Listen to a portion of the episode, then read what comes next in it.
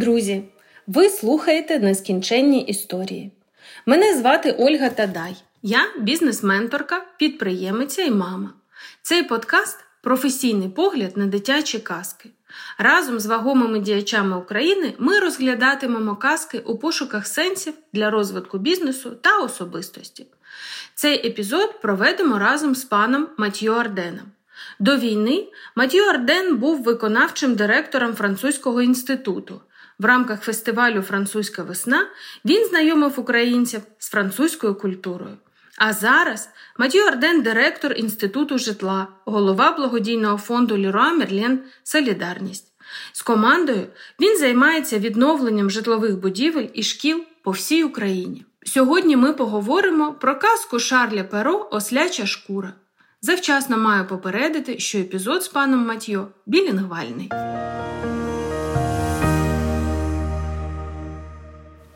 Наше завдання поговорити з вами.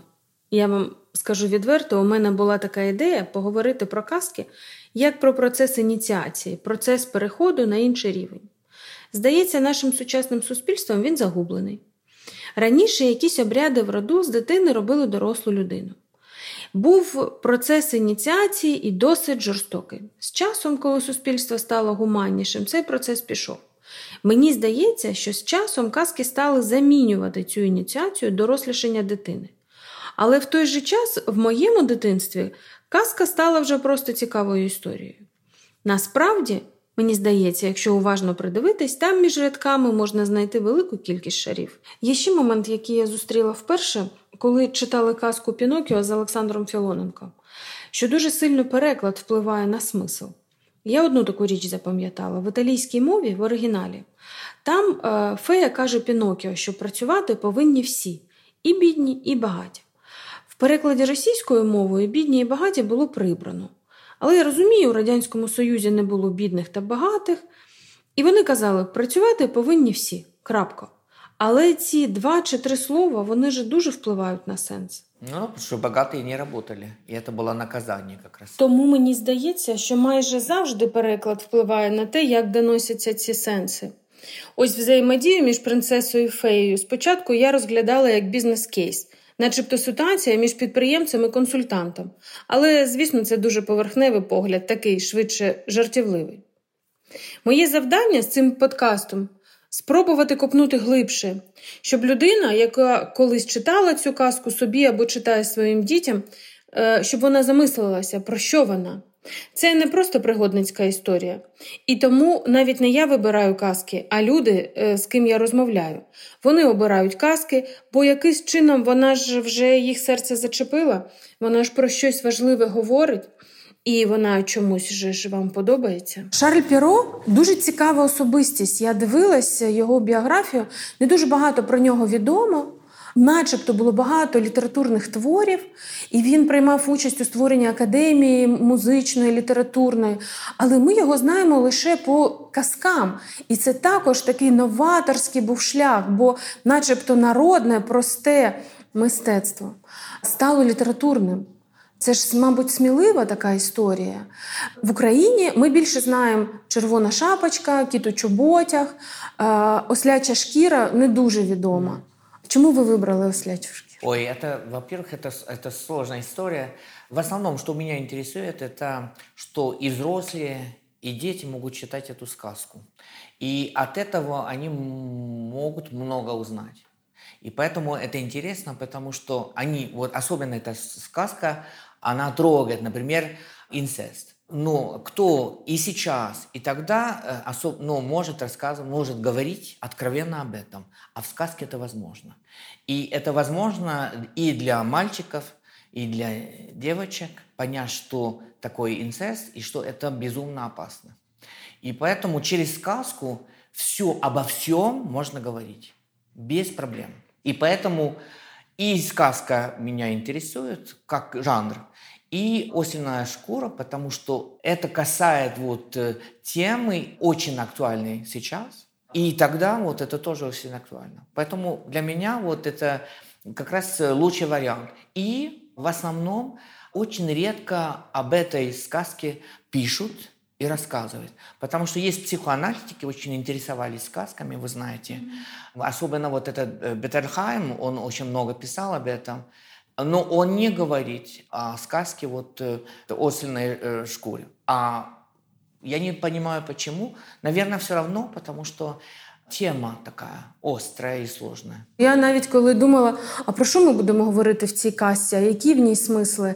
І я починала вже коли дівчина пішла з дворця, бо сама ситуація вона навіть не вкладається в голові. И я выбрал вот эту еще сказку, потому что, ну, это для франкоговорящего. Это очень хорошо, это произведение, вот это искусство. И как он пишет, во-первых, это в стихах. А, во-вторых, э, там игры слов, например. Везде. Пример. Он говорит, помните, что вот э, осел, ну, выводит какашку. Но он не, так не говорит. Он говорит по-французски «ордюр», «мусор». А «ордюр», если я так перевожу, это золото твердое. И значит, он выводит твердое золото. И вот, значит, везде такие вот игры слов. Например, крестная мама – это по-французски «маген». Но если ты так просто слышишь и думаешь «моя королева», «маген». И поэтому это, э, иску, ну, это искусство, это настоящее литературное произведение. Поэтому есть э, и Ла Фонтен, когда он говорил как раз о сказках и о, о том, что Шар Перо писал, он всегда говорил, что это приносит большое удовольствие. А когда ты читаешь э, Шарля Перо, ты думаешь, боже мой, какое удовольствие. Это страшновато. Это все наши недостатки. И э, действительно, когда ты читаешь, есть музыка стихов, есть эти игры слов – и есть вот эти страты интерпретации, которые тебе тоже дают просто удовольствие. И, конечно, вот есть мораль. И поэтому это все это огромне удовольствие і для дітішок, і для взрослих. Ви знаєте, я прямо зараз слухаю вас. У мене таке відчуття, що ми дуже багато втратили. Тому що переклад е, був звичайним. Ми просто читаємо історію. Зараз дуже модно розбирати Данте. І дуже важливо саме про переклад. Чому він закінчував свої вірші з цими фразами? Чому вони побудовані таким чином? І це окреме задоволення розуміти це. Ну, це большая робота. Э, но все равно смысл остается. Значит, то, что и остался, то, что э, вот инцест, что такое любовь тоже, это тоже интересно. И какой урок э, тоже для мальчиков и для девочек. И все равно это есть. Поэтому, да, перевод, наверное, я не знаю, я не читал ни на украинском, ни на русском, но я понимал, что да, это правда, что читатель много теряет, но все равно смысл остался. Это важнее всего. Этот урок для просто для детей. І для взрослих теж, але для дітей. А в мене знаєте, яке було таке питання, чому королева, коли вона йшла, вона взяла таку обіцянку від свого чоловіка? Ну, это понятно, что она не хотела. Но человек, любимый человек, просто вдруг он сможет выбрать еще другого человека. И она при смерти не захотела, чтобы он еще женился. Поэтому она вот такие условия. Но она не думала, что просто, да, действительно есть просто девушка, которая может быть просто красивее. Это дочка. И поэтому она не знала, ну, это такое но вы видели, что он плакал, но рассказчик или вот комментирует, что он так громко плачет, что это ненадолго. І що, навірно, буде ще. А бачите, у російському та українському перекладі цього немає.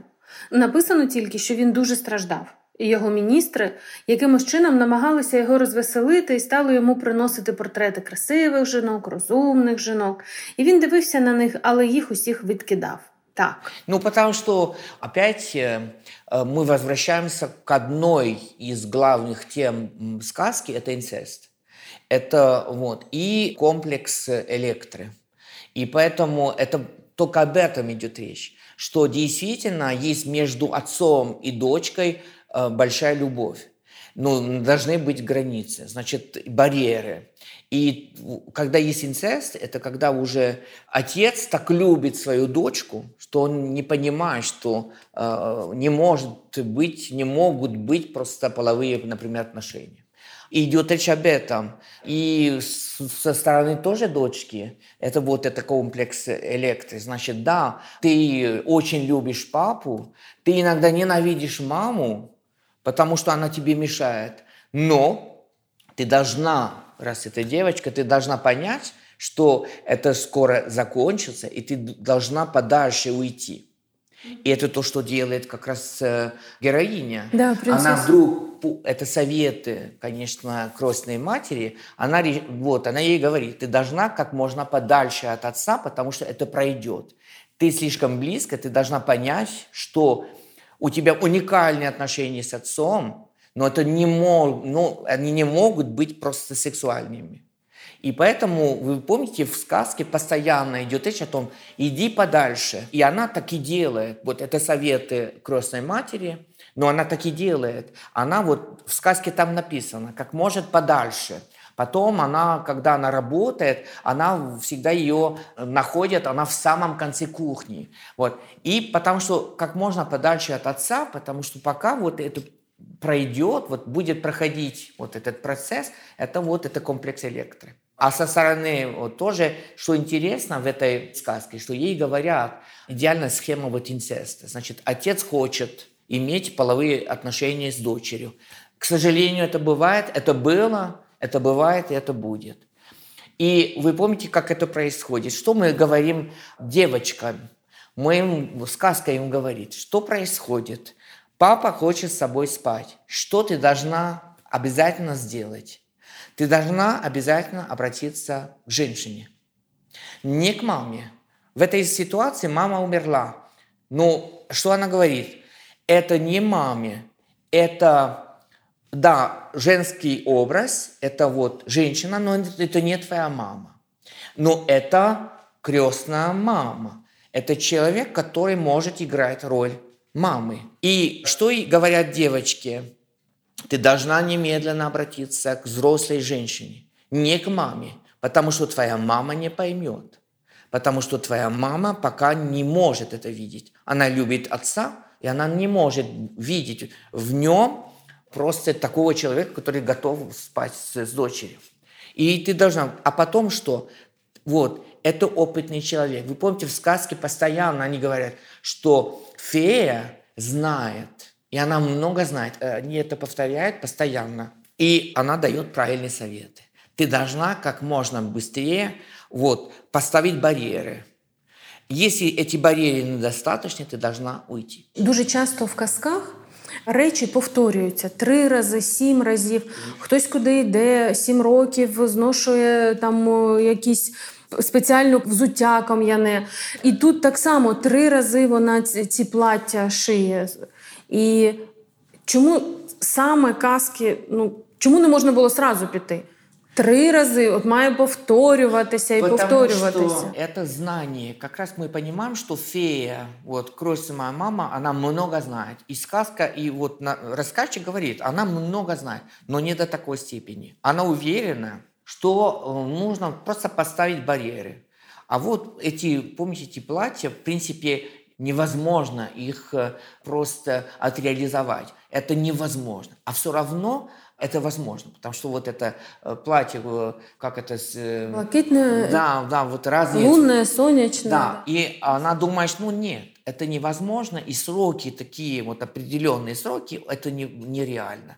А все равно это возможно. И поэтому она придумывает, она думала, что, это, что будут барьеры, он поймет, что это нереально а все равно он готов э, э, преодолеть вот эти трудности, скажем так. И поэтому она говорит, но есть еще один этап сложный, давай надо убить вот, источник богатства вот просто короля.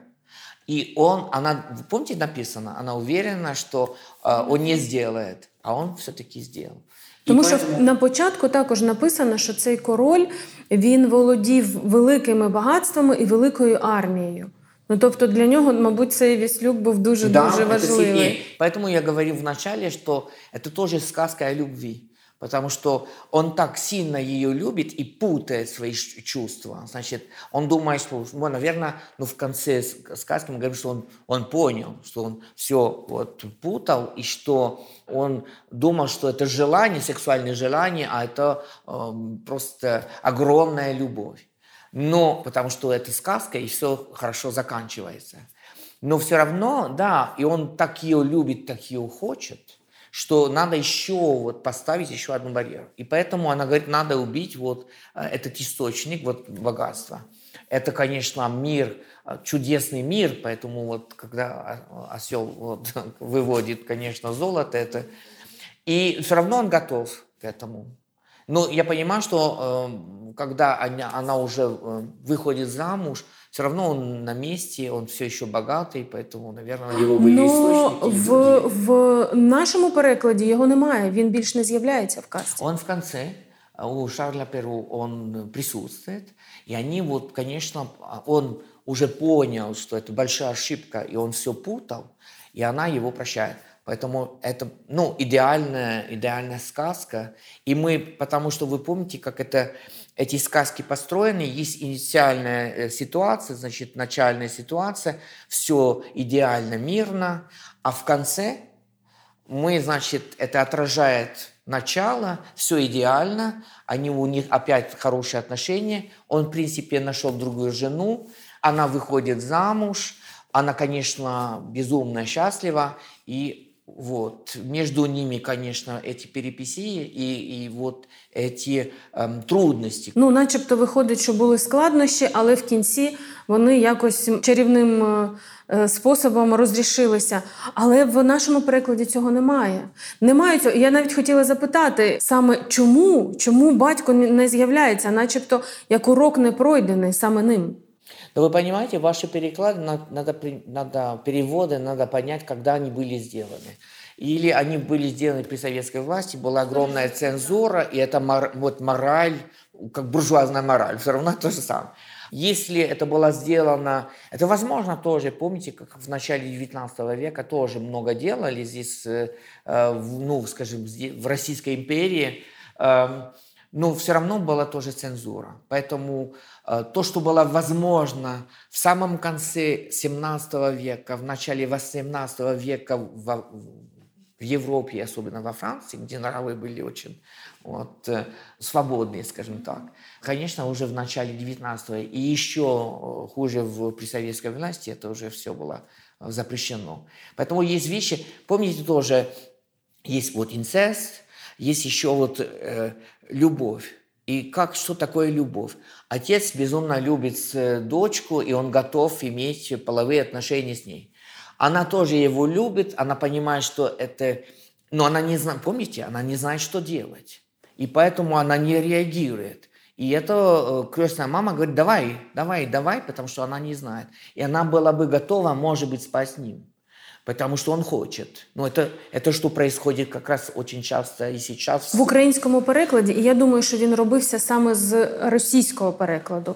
Там сказано, що принцеса е, не хотіла виходити заміж за старого короля. Він навіть е, не називається батьком, а як вихователь. Він же не був її батьком. А наш була його приємною донькою і там. А у нас нет. Это настоящая дочка. Вы видите, как это все? Потому что если бы еще, понимаете, отец хочет свою э, дочку, э, это, конечно, ужасно. Но в вашей версии это цензура. Он хочет дочку, но это не настоящая дочка, значит, это все-таки возможно. Потому что это не, понимаете, это не член семьи. И поэтому они адаптировали, что все было, никого не шокировало. А сказки, в принципе, они не поняли, что такое сказка. Сказка происходит непонятно когда, непонятно где, все хорошо заканчивается, и поэтому все возможно. И для фантазии э, ребенка тоже все возможно. И поэтому сказка дает вот эту свободу. А когда уже идет э, такая цензура, вот люди, это понятно, что люди не поняли. Сказка задает, ну, ну ставит вот этот вопрос – инцест, он тоже говорит о любви. Что такое любовь? Любовь все-таки иногда просто сумасшедшая. Мы видим, как отец любит свою дочку, и он не понимает, что где граница. Вы видите, как мама тоже, мама принца, она готова на все. Даже чтобы он женился на, на этой девушке безумно грязной и ужасной, и, и еще бедной, ну, из другой социальной среды. А он, в кого он влюбляется? В монстра. Он влюбляется в, в девушку, которая похожа на, на животное. И это возможно. Почему? Это животность. Мы, мы все такие люди. Мы, у нас есть, мы знаем где-то, где-то прячется. Это нас привлекает, вот эта животность. Это мы знаем, где-то находится. А есть вот. І поэтому это нас привлекает. Начебто казка ділиться на дві такі частини. Перше, це трагедія, яка відбулася е, у принцеси з батьком, і вона йде кудись. І в мене було таке питання: а чому вона в якийсь час не знімає цю шкуру? Это понятно, потому что так как отец захотел ее, она стала э, нечистой. И она вот поэтому она, вот эта шкура, это с одной стороны ее э, защищает от э, опасности, а с другой стороны это символ, что она стала нечистой. И она, вы помните, через желание принца, который идеальный молодой человек, который, вы помните, нам рассказывает, что культурный, образованный, красивый, э, смелый, да, но что его привлекает, это ее животность. Тоже он не такой идеальный, он настоящий человек. И она не, вот, что его привлекает, это вот, это животность. Да, и да, есть идеальная девочка, красивая, все что угодно, но что он видит вначале, это животное. И э, это, вы помните, все время говорят, это грязь, но она носит постоянно вот у нее эту грязь.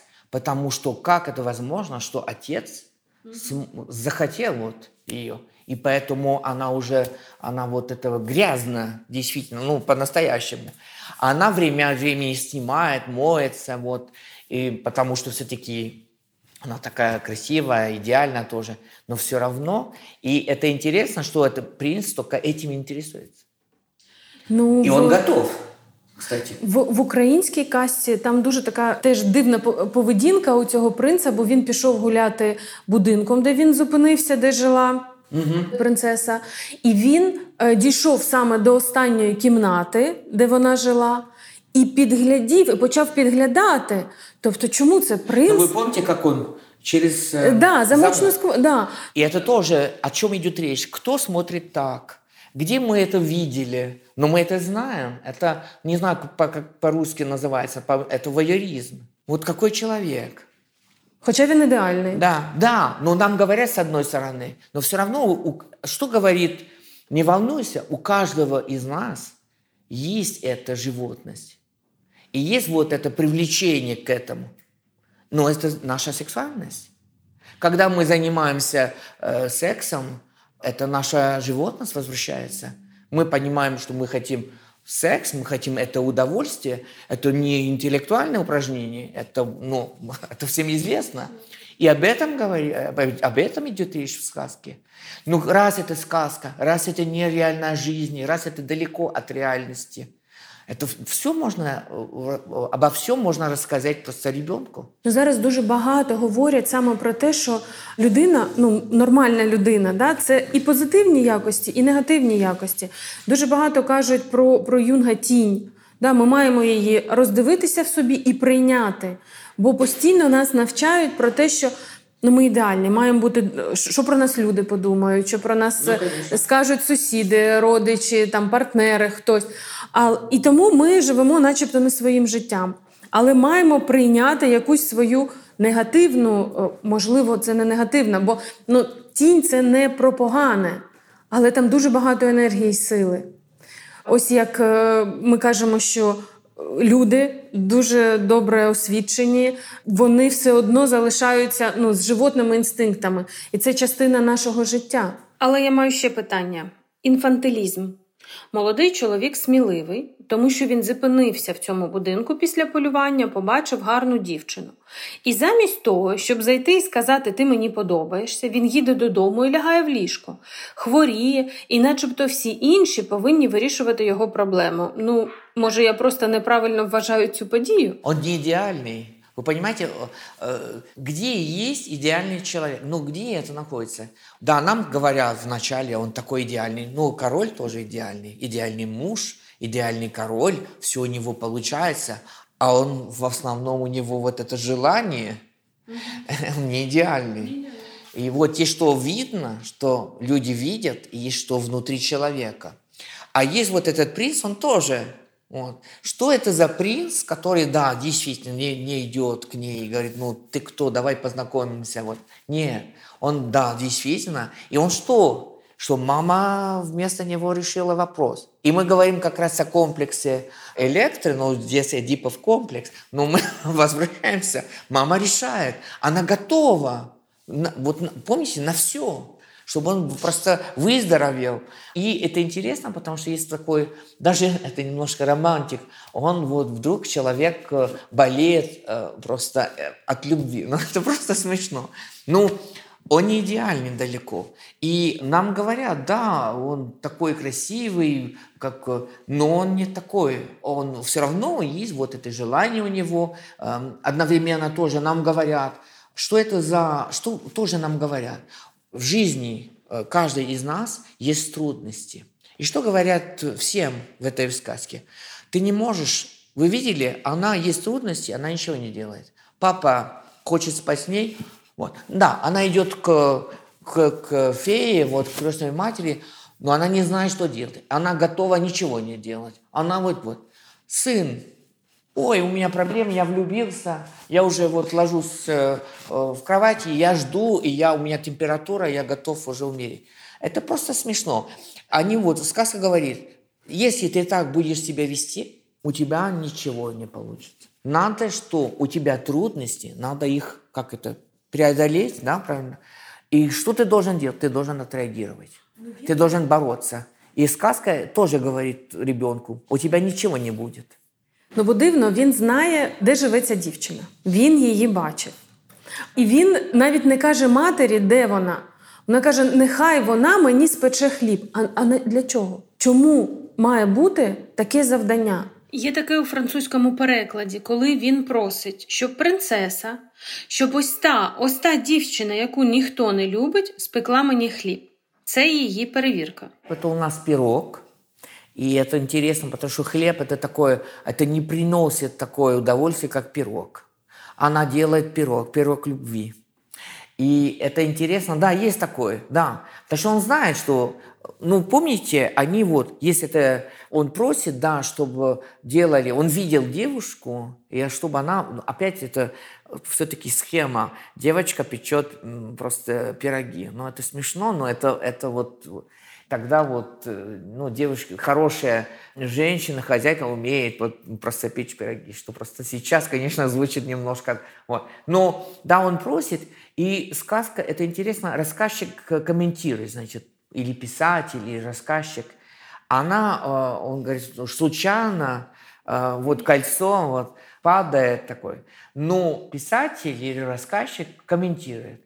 Говорят, что, может быть, это не случайно. Она же девушка, и девушки случайно ничего не делают. Они такие, они, она, наверное, специально сделала, чтобы он нашел. Она не знала, что она хочет. Понимаете, тоже это так против женщин, вдруг какие-то стихи, и он нам говорит, ну вы знаете, как они вот эти женщины, они все одинаковые. Когда хотят, все делают, щоб просто получилось. Ой, ну я навіть рада про наш переклад, бо там написано: в нас кажуть, що ми не знаємо, чи це було спеціально, чи не спеціально. В неї тонкі пальчики, і тому кільце впало. Але також принцеса веде себе ну, в очікуванні. Тобто вона вже знає, що принц, скоріш за все, вона йому подобається. Бо навіть останній раз, коли за нею покликали її, вона вже була одягнена в красивий одяг і лише цю шкіру на себе накинула. Да, да. Але також в такомусь якомусь стані інфантільному. Ну тобто вона, начебто, в очікуванні. Він там страждає в очікуванні, вона страждає, чекає. Одна мама щось робить таке, щоб всім було до... щоб сину було добре. Ну, мама это одно. Французский текст комментирует, что, может быть, наша все-таки героиня не такая наивная. И вот, потому что как раз все готово. Э, Она под, шку- под шкурой, она в прекрасном э, платье. И вы помните, что она все с собой взяла. У нее вот э, в сундуке все готово, она может, у нее вот эта волшебная палочка, и в любой момент она вот преодолеет. Значит, девушка всегда с собой, ну это фея так придумала, всегда с собой все берет, и в любой случай вот она может вот это организовать, и вот. И тоже, поэтому есть такой комментарий о женщинах вообще, что такое, это просто ужас, что они такие все такие. И, и, ну, мы в конце э, 17 века, есть вот это видение женщин, что из-за них, ну, вы помните, рай, вот это что вот, вот и, и вот вечное наказание, и вот такое. Поэтому есть такая все-таки... Шпильку він таку вставив все ж таки. Ну, есть тоже критика церкви тоже. Помните, вот это, э, он э, не к священнику обращается, потому что мы в таком мире, где, кажется, нет, непонятно, какая там, какова церковь есть. Но он обратился все-таки к какому-то священнику, который говорит, ну, ты можешь без проблем просто жениться на дочке. Помните, это где-то написано. Потом, А ні, я в дальше- нашому перекладі цього у немає. нас есть. Потом дальше он тоже, есть идет чуть тоже о церкви, и есть вот тоже, они критикуют, что т- тоже иногда церковь разрешает какие-то непонятные вещи. Но тогда это было э, тоже известно, когда Людовик, например, XIV женится на двоюродной сестре. Поэтому, м, ну вы помните, что просто это все было возможно. Возможно, да. Поэтому Дуже дуже цікаво. Ну, бачите, виходить, що переклад грає вирішальну роль. Да, но он тоже, вы знаете, это интересно. Да, он лишает текста, значит, с- смысла, вы знаете. Это, это правда. Но он тоже дает возможность интерпретировать, когда текст был переведен, и он дает элементы интерпретации о том, что происходило, когда они делали перевод. Значит, это тоже интерпретация не о тексте, просто, но о эпохе, когда э, был переведен текст. Потому что тоже у нас во Франции были такие эпохи, когда была цензура. Например, в начале 20 века у нас очень часто вот, а, вот, э, лишили э, текстов просто смысла, потому что это было против религии или против нрав, или вот непонятно что. Были тоже Э, Например, я помню, когда я учился в лицее, или вот э, мы не читали, например, поэтесс 16 века. Вот. Луиз Лабе, например, она у нас сейчас очень известна. Я даже не знал, что она существовала. Почему? Потому что она говорила о любви с точки зрения женщин и о сексуальности, об удовольствии. Чого не можна було, да? Да, для в- женщин зачем? Они рожают и все. И поэтому была цензура. И я не знал, что она... Вот. И были эти учебники, и никогда не было в этих учебниках, не шла речь о поэтессах 16 века. И в основном эти поэтессы очень известные, очень талантливые, на одном уровне с, с, с поэтами э, вот этого, этой эпохи, они о чем говорили? О свободе. И свобода это что? Свобода для тоже для женщин тоже возможность испытывать удовольствие, например, в постели с мужем или с мужчиной. А это было нельзя. И есть вот такие стихи, особенно у Луиз Лабе, как она описывает вот свои, свои, свою эмоцию, свое удовольствие, как это сложно, как это у нее горит, как у нее... вот- говорит, боже мой, женщина, которая об этом рассказывает, но она рожает, это все. Оп! И значит, мы не знали, это что, 80-е годы? Это не... Це дуже дуже цікаво і дуже незвично. Зараз дуже модно, я би сказала, говорити про шлях героя. Ми можемо спробувати е, оцей шлях. Хто герой цієї казки? Принцеса, вона проходить цей шлях. Вона відчуває якийсь свій зов. Она герой сказки, она герой рассказа, это точно. Потому что это о ней идет речь. Вот есть вот эти этапы э, рассказа, скажем так. И она везде, и действительно она герой. Но главный герой – это читатель или слушатель. Потому что вот эти сказки, они сделаны для того, чтобы их, может быть, читать, но их слушать. И то есть это взрослые и дети. Потому что им говорят, у тебя э, сложности, трудности будут в жизни, и ты должен вот отреагировать, и ты должен преодолеть вот эти трудности. Да, в основном трудности – это нравы, и трудности – это сексуальность, особенно для детей. Ну, когда мы читаем 5 лет, это рановато, мы знаем, что вот, но это в 7, 8 лет, 10 лет. Вы же знаете, когда мы читаем сказки. Это когда? Ну, это что Фрейд нам говорит. Это время комплекса, Эдипового комплекса, комплекса просто электры. Это когда уже формируется, значит, личность вот просто ребенка. А эти сказки, они дают возможность, у них есть вот уже эти вопросы. Они решают эти вопросы через сказку.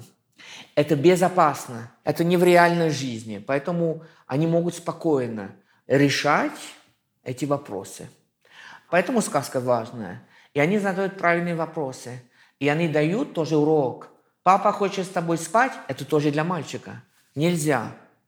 И ты не с мамой об этом сможешь говорить. Ты не можешь, потому что она не поймет. Особенно если она уважает, любит мужа.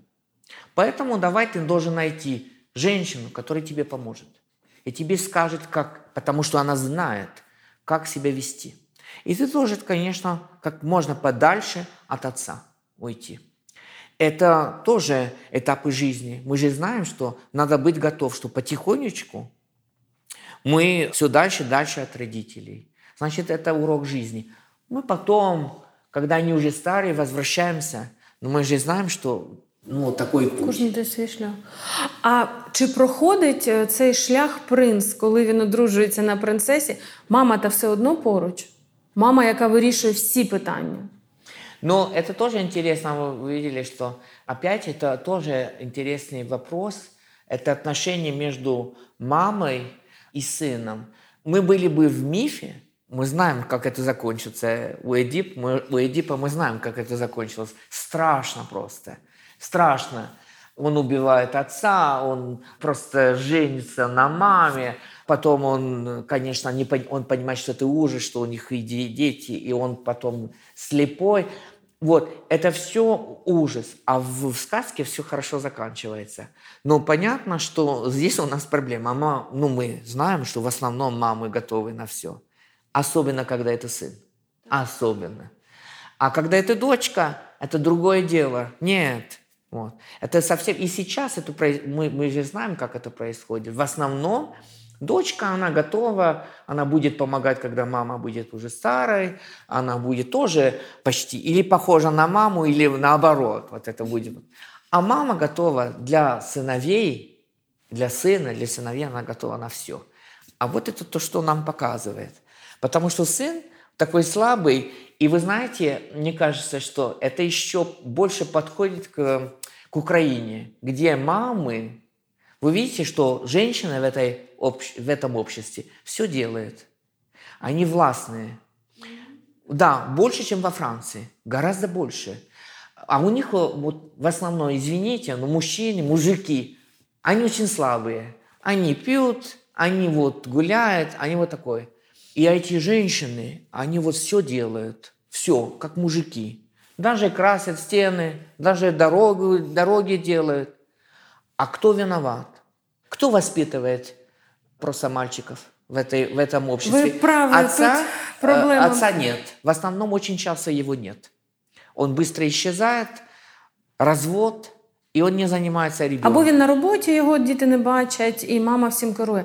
Ну ми це пояснюємо, цей матріархат такий. Да? Ще козацькою добою, коли козак він йшов кудись воювати, а жінка залишалася в домі. І на ній були всі-всі-всі питання. Якщо треба захищати там хутор, вона це має робити. Е, вона головна, вона роздає команди чи дітям, чи там якимось робітникам, хто є. І ну, начебто є така поява. Ну, ви бачите, які отношения між вот эти женщинами и дочерьми, например. И э, они очень требовательны, они требуют.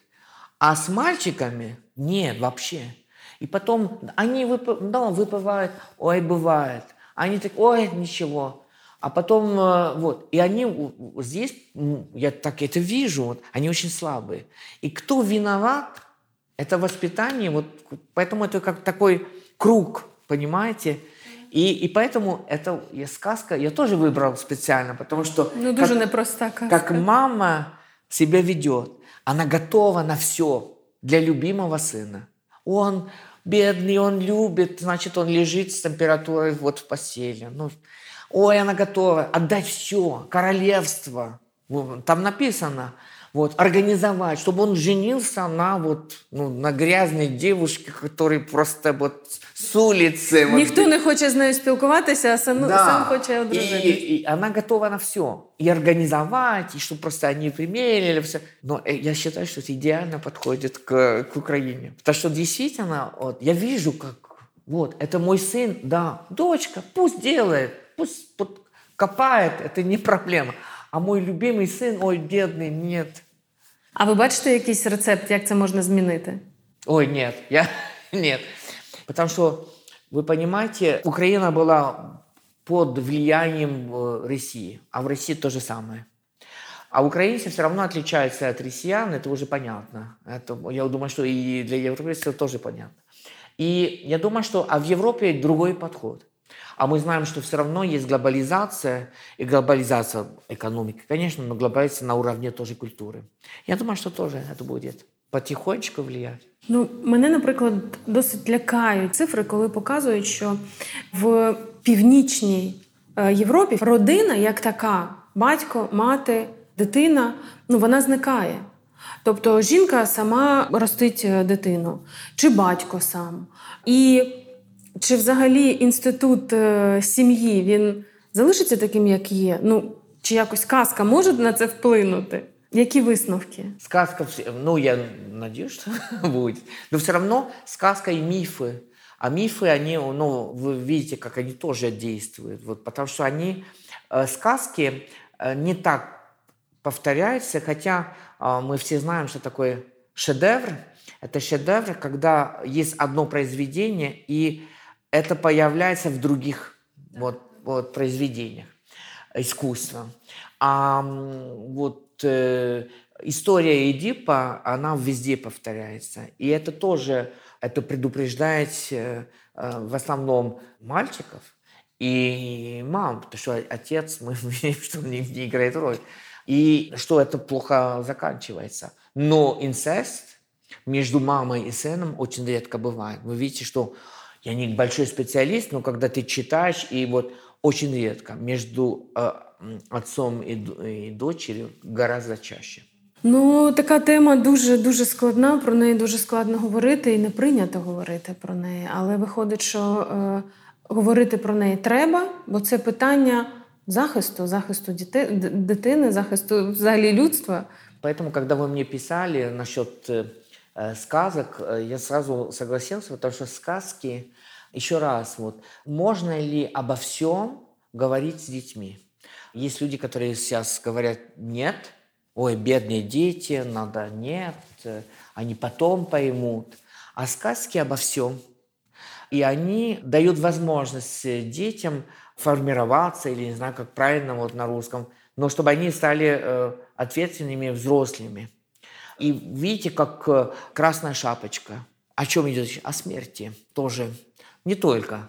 Тоже о желании, есть тоже там ну, вот бабушка, да, она умрет. И о смерти в сказках нормально говорят. А видите, как сейчас говорят, ну нет, сказки говорят о смерти, нельзя.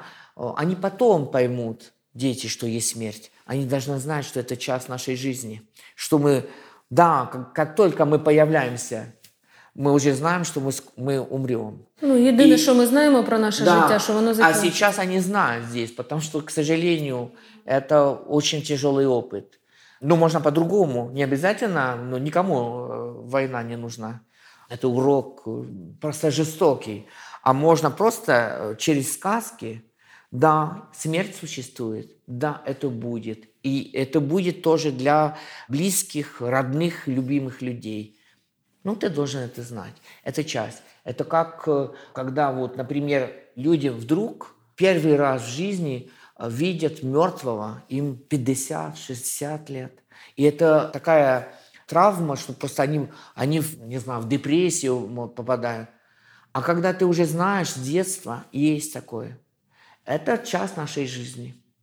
И, ну, я не знаю, хочу сказать, что надо к этому никак не привыкнешь. Ну, потихонечку, все равно, что есть такая. А сказки, они это делают, они вот как раз тебя информируют. Они тебя дают возможность об этом думать. И мы читаем, например, сказки, мы не обязательно комментируем. Не надо. Люди сами делают свой мед. Сами они. Когда есть вопросы, хорошо. Но иногда нет, не надо. А в мене навпаки, от я слухаю вас, і дійсно вскриваються різні шари, різні сенси, різні посили навіть. Я думаю, може потрібно е, зробити якісь розтлумачення, пояснення, а про що ця казка? Не лише про дівчину, яка одягла грязну е, шкіру слячу і кудись пішла, а вона саме про це. І, А виходить, що не потрібно. Ні. Я думаю, что надо, э, вы знаете кому? Это взрослым. Э, потому что взрослые, они вот придумывают проблемы. И они, особенно когда еще есть религия, нравы, вот, э, и тогда они сами придумывают. А поэтому надо им объяснить, как это работает. Психоаналитики сделали. Фрейд сделал, и он все время сравнивал сновидением да, вот со сказками, потому что он говорит, что это одинаковый процесс. Дети не нужно, они сами понимают. И когда вот вы заметили, потому что у вас много детей, когда ты спрашиваешь, как ребенок это понимает, но он прекрасно понимает, он все это понимает, без проблем. Когда ты взрослыми, а, ужас какой-то, как это грязно, как это такое. Потому что у них это все э, через призму просто нрав, через вот это. А дети нет. Они все это понимают. И сказки это лучше, чем поэтому мифы. Мифы, они объясняют, но это для всегда плохо заканчивается. И для детей это источник страха. А сказки всегда хорошо заканчиваются. Поэтому они знают, да, у тебя будут эти проблемы, эти трудности, но все заканчивается хорошо, если ты можешь их просто решать и решить. И для этого это от тебя зависит ни от, от кого. Ты должен отреагировать, ты должен обратиться на помощь к взрослым, ты должен обязательно.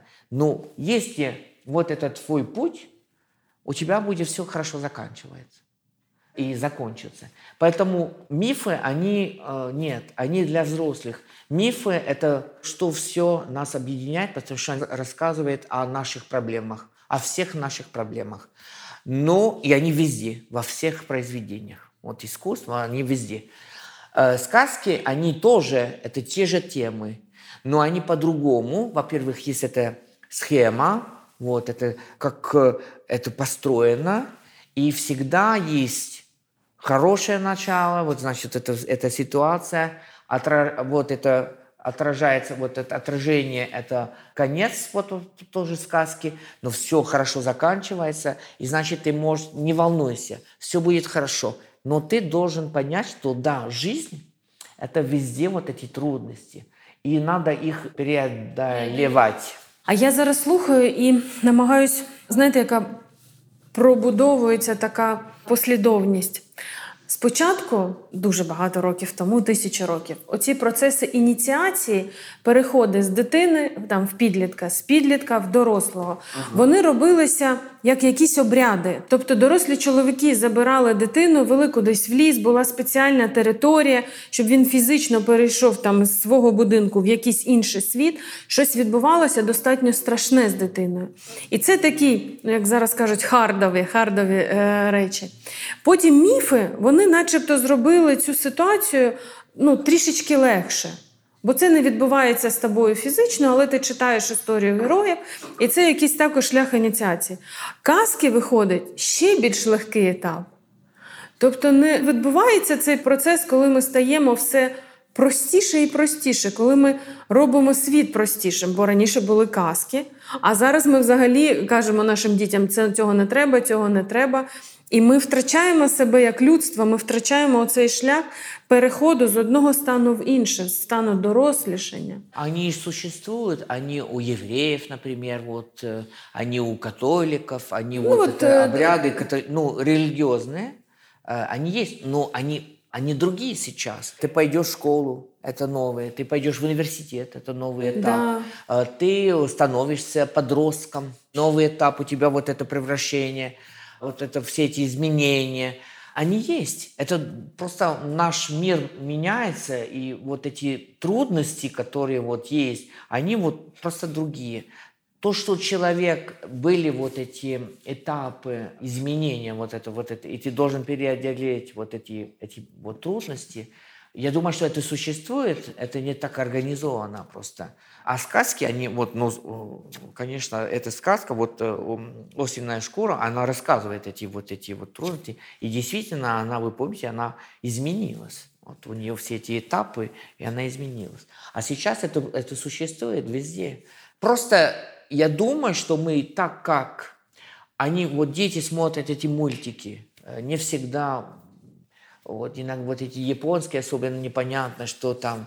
Вот эти мультики тоже, где все розовое, где идеально, все легко и только счастье. И они не знают. И когда вот есть эти этапы, и если родители не играют свою роль, не предупреждают, не готовят просто детей, это им очень тяжело. Э, Например, я себе представляю, как здесь для детей вот вдруг война, ты не готов, тебе не говорили об этом, ты не, ну, тебе не рассказывают, ты не вот... И вдруг, ну это ужас, потому что ты не готов. А вот эти все эти рассказы, сказки, ну не только, я думаю, например, все эти легенды вокруг короля Артура, например. И вы говорили о эти обряды, вот, например, как они, э, это всегда, вот помните, через лес. И там все происходит как раз в пространстве леса, вот там, да. И вот, и ты подросток, и, или ты ребенок, и ты выходишь оттуда, ты уже, вот, э, там тоже рассказывают о войне, о борьбе, о том, что опасно. И вот этот лес – опасное пространство. Все возможно там. Красная шапочка, она через лес. И там опасно. Это волк. Все равно, это, наверное, мужчина, который... Ну, он, он знает, что есть, что жизнь опасная. А вот эти розовые рассказы, которые показывают вот очень часто по телевизору, они не, не готовят просто детей. И... А потом это большой шок. Это смерть, это война, это м, изнасилование, еще не знаю что.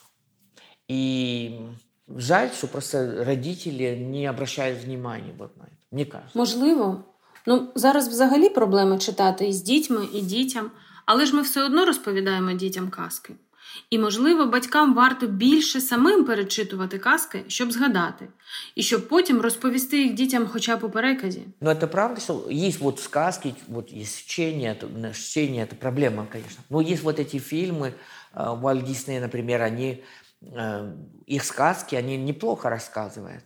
Или, может быть, вы видели, есть у нас вот, как те называется, вот этот слон, э, есть у нас и комиксы, Бабар называется. Это вот э, комиксы о, о слоне, вот это э, он вначале в Африке, маленький, конечно, он говорит и так далее. И там, я помню, это наша дочка, она сидела на горшке, смотрит этот ну, мультик, и есть там охотник, и он убивает маму. И вдруг наш ребенок так плачет, и а мы, конечно, приходим, может быть, мы, ну, плохие родители, мы, мы не сопровождали процесс, и она нам говорит, Боже мой, он убил, и вы тоже, можно вас убить, и вы тоже у- у- умрете. Вот. Ей было, не знаю, 5, ну, 4 года, я думаю. Мені здається, це саме той вік, коли діти знайомляться зі смертю. Да, и она, мы сказали, да, ты знаешь, не сейчас, мы не спешим, но может быть это будет. Она говорит, ну есть такие люди, которые убивают вот э, слонов? Конечно, есть. Но это она поняла, что, э, понимала, что э, слон, который говорит, это уже не слон. но что это большего. И она спрашивает, а вас, они могут вас убить? Да, да, это возможно. И поэтому это как, ну, это не чтение, но все равно это, это тоже сказка. Потому что это Африка, но не Африка, то, что не напоминает. Да, есть слоны, но они разговаривают. У них есть культура, они как будто окончили, э, не знаю, вот ну, университет. Ну, максимально очеловеченные да. такие слоны. И поэтому понятно, что о людях идет речь. С одной стороны, тоже о том, что убивают слонов, что, к сожалению, вот такое. Но еще, да, и она сама вот сама просто э, поняла, что это все возможно. Ей да, було помочь 4 года. Цікаво. Але я скажу чесно, я прям шокована тим, що дуже обрізаний наш переклад. Тобто ми по факту не можемо оцінити жодної краси твору. Говорячи ось про Шарль Перо, осляча шкура. І ми не можемо до кінця оцінити сенс, тому що перше, що відбувається, справді інцест. І ця ситуація лякає, а потім просто гарна історія. Для мене навіть це якесь повторення про попелюшку. Вона була бідна, негарна, брудна і раптом одержала принца, туфільку, колечко. Ну, сюжет десь повторюється, але прям ми дуже багато втрачаємо. Я зараз думаю, з ким говорити про те, що, напевно, є сенс заново перекладати і перекладати. Колись я була свідком суперечки, що не можна перекладати з іншого перекладу. Треба брати лише перше джерело, бо ти двічі втрачаєш. Можливо, щось не так переклали на одну мову, і ти теж щось втрачаєш у перекладі. І будь-який художній твір це ще насолода відмови. Ми обираємо того чи іншого автора, бо нам подобається, як він пише. І ми тут його втрачаємо абсолютно. Ну, переводи це дуже важливо, і э, качество перевода, это точно. Надо, чтобы переводчик все... Сейчас мы, это другая тема, но это перевод, как правильно, и человек понимает культуру, и он может, э, он знает эти две культуры, и он может предоставить вариант, украинский вариант, например, чтобы люди поняли. Потому что если он так словно переводит, значит, никуда. Но он должен найти. И поэтому, когда я говорю, например, написано «орду», твердое золото, он должен это понять, и чтобы просто для украинских читателей был такой перевод, что просто «да, ой, игра слов». И от этого тоже э, наслаждение. Крестная мама, Маген, моя королева. И поэтому я вот э, как раз я вот это читал э, еще вот это воскресенье, и я был в восторге, думал, боже мой, и мелодия, и, и вот эти, эти игры слов. И я думал, боже, как, какое наслаждение. Потом все эти темы, это другое. Да, это, ну, перевод это очень важный. Вот эта сказка, у нее вот источник уже э, ну, в 16-15 веке. Значит, это вот повторяется не только во Франции, кстати, в Европе. И потом есть версия Шарля Перро, он сам, это как вот эти все мифы, есть этот источник, он потом сам придумал, значит, он добавил элементы, убавил вот это все. Потом э, братья Грим тоже сделали свой Поэтому есть разные варианты, и очень часто я читаю, даже в интернете, я вчера смотрел, есть люди, которые делают какую-то смесь, но какую-то смесь они еще придумывают. Это хорошо, они имеют право. Это как раз еще раз шедевр, это когда вот шедевр, это когда вот эта суть продолжает, ну, рассказа продолжает вот жить в разных произведениях. Но, и они пишут, сказка Шарля Перро, я думаю, ну нет, это не вот, это тоже не братьев, э, сказка братьев Гримма, это еще вот, они сами придумывают. Но они это подают как будто от Шарла Перро. Во Франции в конце 17-го была уже не такая большая свобода, потому что это Людовик XIV, он умирает уже, и Э, жена уже умерла, вот королева, и он живет э, с госпожой де Ментуно, и она очень строгая, очень верующая, поэтому он немножко меняется. До смерти он э, в начале 18-го просто умрет. Я советую тоже фильм. Это «Осенняя шкура», вот это Жака Деми, и Катрин Данев играет роль как раз вот героини. Это гениально, потому что он сам интерпретирует сказку, ну, это каждый читатель имеет право, и он добавляет э, цвета, например. В сказке вы видели много красного, особенно руки. А он добавляет еще синий цвет, он добавляет музыку, фея поет, есть поменьше, ну, нет фантазии, поменьше фантазии у зрителя, потому что это его фантазия, он подает а, у читателя, конечно, работа фантазии гораздо больше, но у него хорошая, интересная интерпретация. Цвета обязательно, музыка, конечно. Он показывает наши французские замки, поэтому сразу это э, замки 16 века, есть Шамбор, например, вот это и это великолепно. Поэтому это тоже интересно, потому что, во-первых, это огромное наслаждение, і во-вторых, это його інтерпретація сказки. Знаєте, я мала відчуття, що ми зможемо тут все проговорити.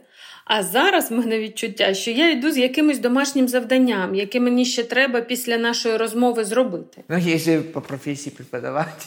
Это просто... Ну, нет, вот потому что, что, знаете, как Вы так глубоко копнули, что есть еще то, что нужно изучить и посмотреть. Но вы знаете, надо было бы еще, ну, надо было бы, когда ты, например, э, читаешь вот просто такую сказку или в университете, или с учениками, ты с ними просто вот это вот, ну, как э, сказка построена, это структура рассказа, как раз это литературоведы Российской империи, которые это придумали, которые Потом вот как э, сексуальность, преодоление трудностей, э, вот это все, это такие темы, и потом тоже наслаждение, вот как ты читаешь этот язык, который, да, это язык 17 века, это правда, но столько юмора там, поэтому это тоже интересно. Они в таких сложностях еще шутили? Он еще шутил? Да, да, да, нет, ну там очень смешно. Да, когда ты читаешь, красиво написано, эти игры слов, эти комментарии тоже. И когда ты читаешь э, с точки зрения, э, то видишь, что он критикует религию. Ну так, это было запрещено. Молер сделал до этого. Ну, э, надо, это может быть опасно в, в конце 17-го. Он критикует женщин, но это вот... Сейчас это ты по-другому это видишь. Он говорит, осторожно, они же знают, что они делают. И она знает. И, и он дает понять, что это потому, что она девушка, она знает. Значит, это э, по натуре. А этот мальчик, он такой, да, он тоже вот. Это интересно, потому что он отражение отца. То есть, что он как отец получил вот все это, это, получ, это, эту культуру, это воспитание, он э, смелый, он что, что хочет а у него вот эта животность все равно есть, эта сексуальность, это, ну, как у отца. Это интересно, потому что он, э, ну, он тоже понимает, вот, видите, какой шок у него. Он вот влюбляется, непонятно, наверное, в, в монстра, в животное. Ну, эта девушка, он понимает, кто она такая, и пахнет, и, ну, запахи тоже. Это интересно, почему он влюбляется в девушку, которая, от которой такая такой запах, потому что в сексуальности запах играет большую роль. И для животных, и для нас. И у него, почему он ложится, он должен лечь спать, лечь в кровать? Потому что этот шок. Он получил идеальное воспитание, он такой, а вдруг он влюбляется в животное. Он, понимаете, это всегда, конечно, это шок между воспитанием, между нравами и реальностью. И это, а почему он так болеет? Ну, это, он не может просто, он понимает, что он влюбился, ну, и эти запахи, этот монстр, это, и он влюбился, и он, э, вот это, вот эта сексуальность, и он, конечно, болеет. Но мы бы сказали, что у него хорошая, понимающая мама, которая говорит, пусть будет, да. пусть будет монстр. Да. Лишь бы сын был но она доволен. Так его, да, но она так его любит. Она опять вот это счастье ребенка. Ну, это известная тематика. Но она готова на все. Да, это правда. Но она вот хорошая мама, все поняла, и у него у нее такой сын хороший, что все равно монстр превратился вот в принцессу, и все хорошо. Сейчас э, родители так защищают, как будто защищают своих детей, хотя они им дают возможность Все, да, ноутбук, смотрите, все. И э, ну, мы понимаем, как дети сейчас открывают, э, например, сексуальность. Э, через какие-то фильмы ужасные, где женщина брутально с ней, ты все ей делаешь, и она кричит, что приятно. Разве це настояща життя? Ні, на жаль, про ці теми завжди страшно говорити. І особливо після років, коли е, тема сексу була просто закрита в нас. І як е, про це пояснити дітям? Потрібен час, сміливість від самих дорослих розуміння ситуації. І, можливо, легше просто вдати, що цього не існує. Зрозуміло, що дитина дізнається про секс звідкись від друзів, як ми говоримо у дворі. І часто інформація може бути шоком.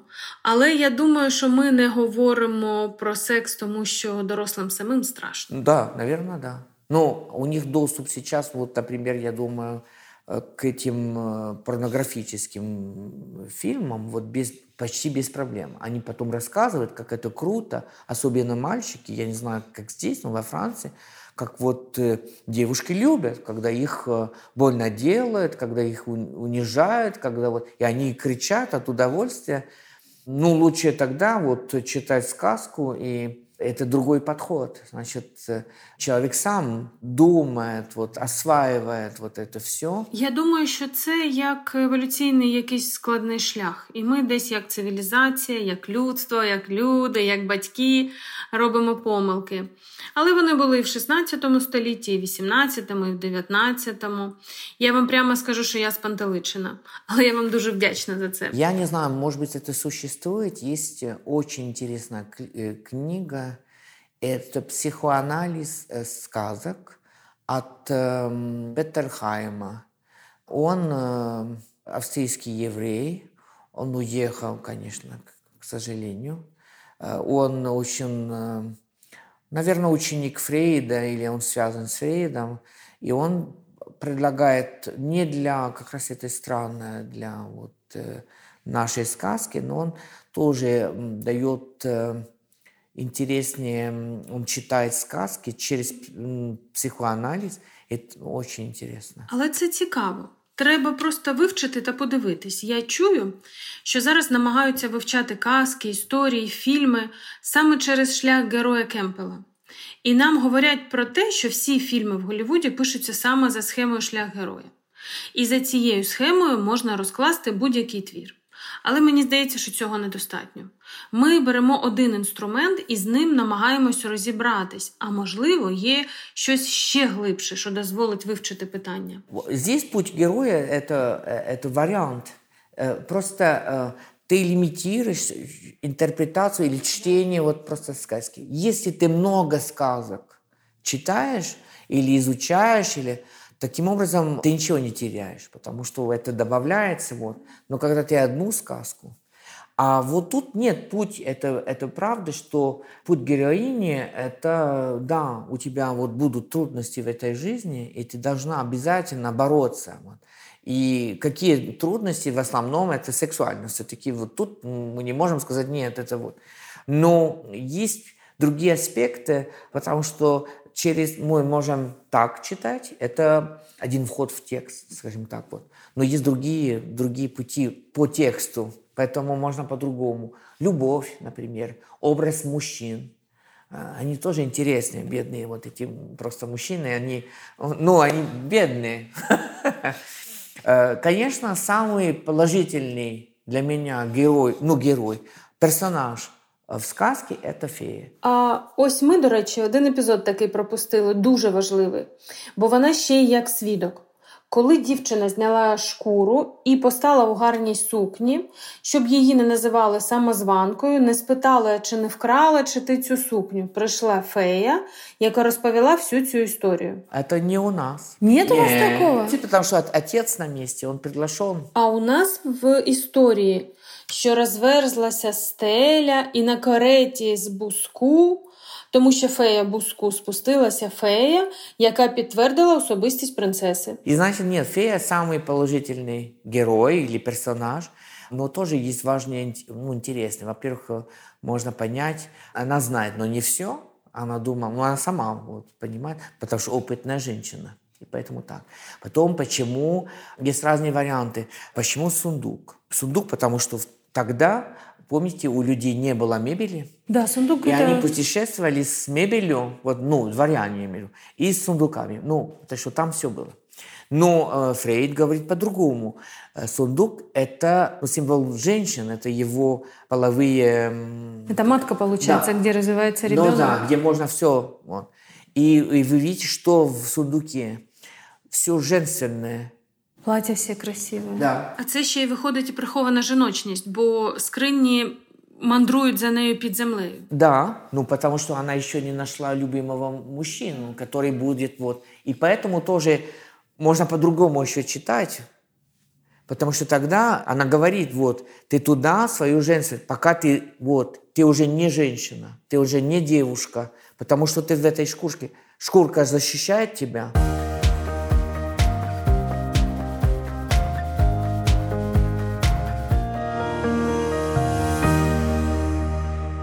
Дякуємо, що дослухали випуск до кінця. Діліться ним з друзями, ставте зірочки та коментарі у тому додатку, де нас слухаєте. Підписуйтесь на цей подкаст та переходьте в мій інстаграм, де я пишу більше про особистий та професійний ріст.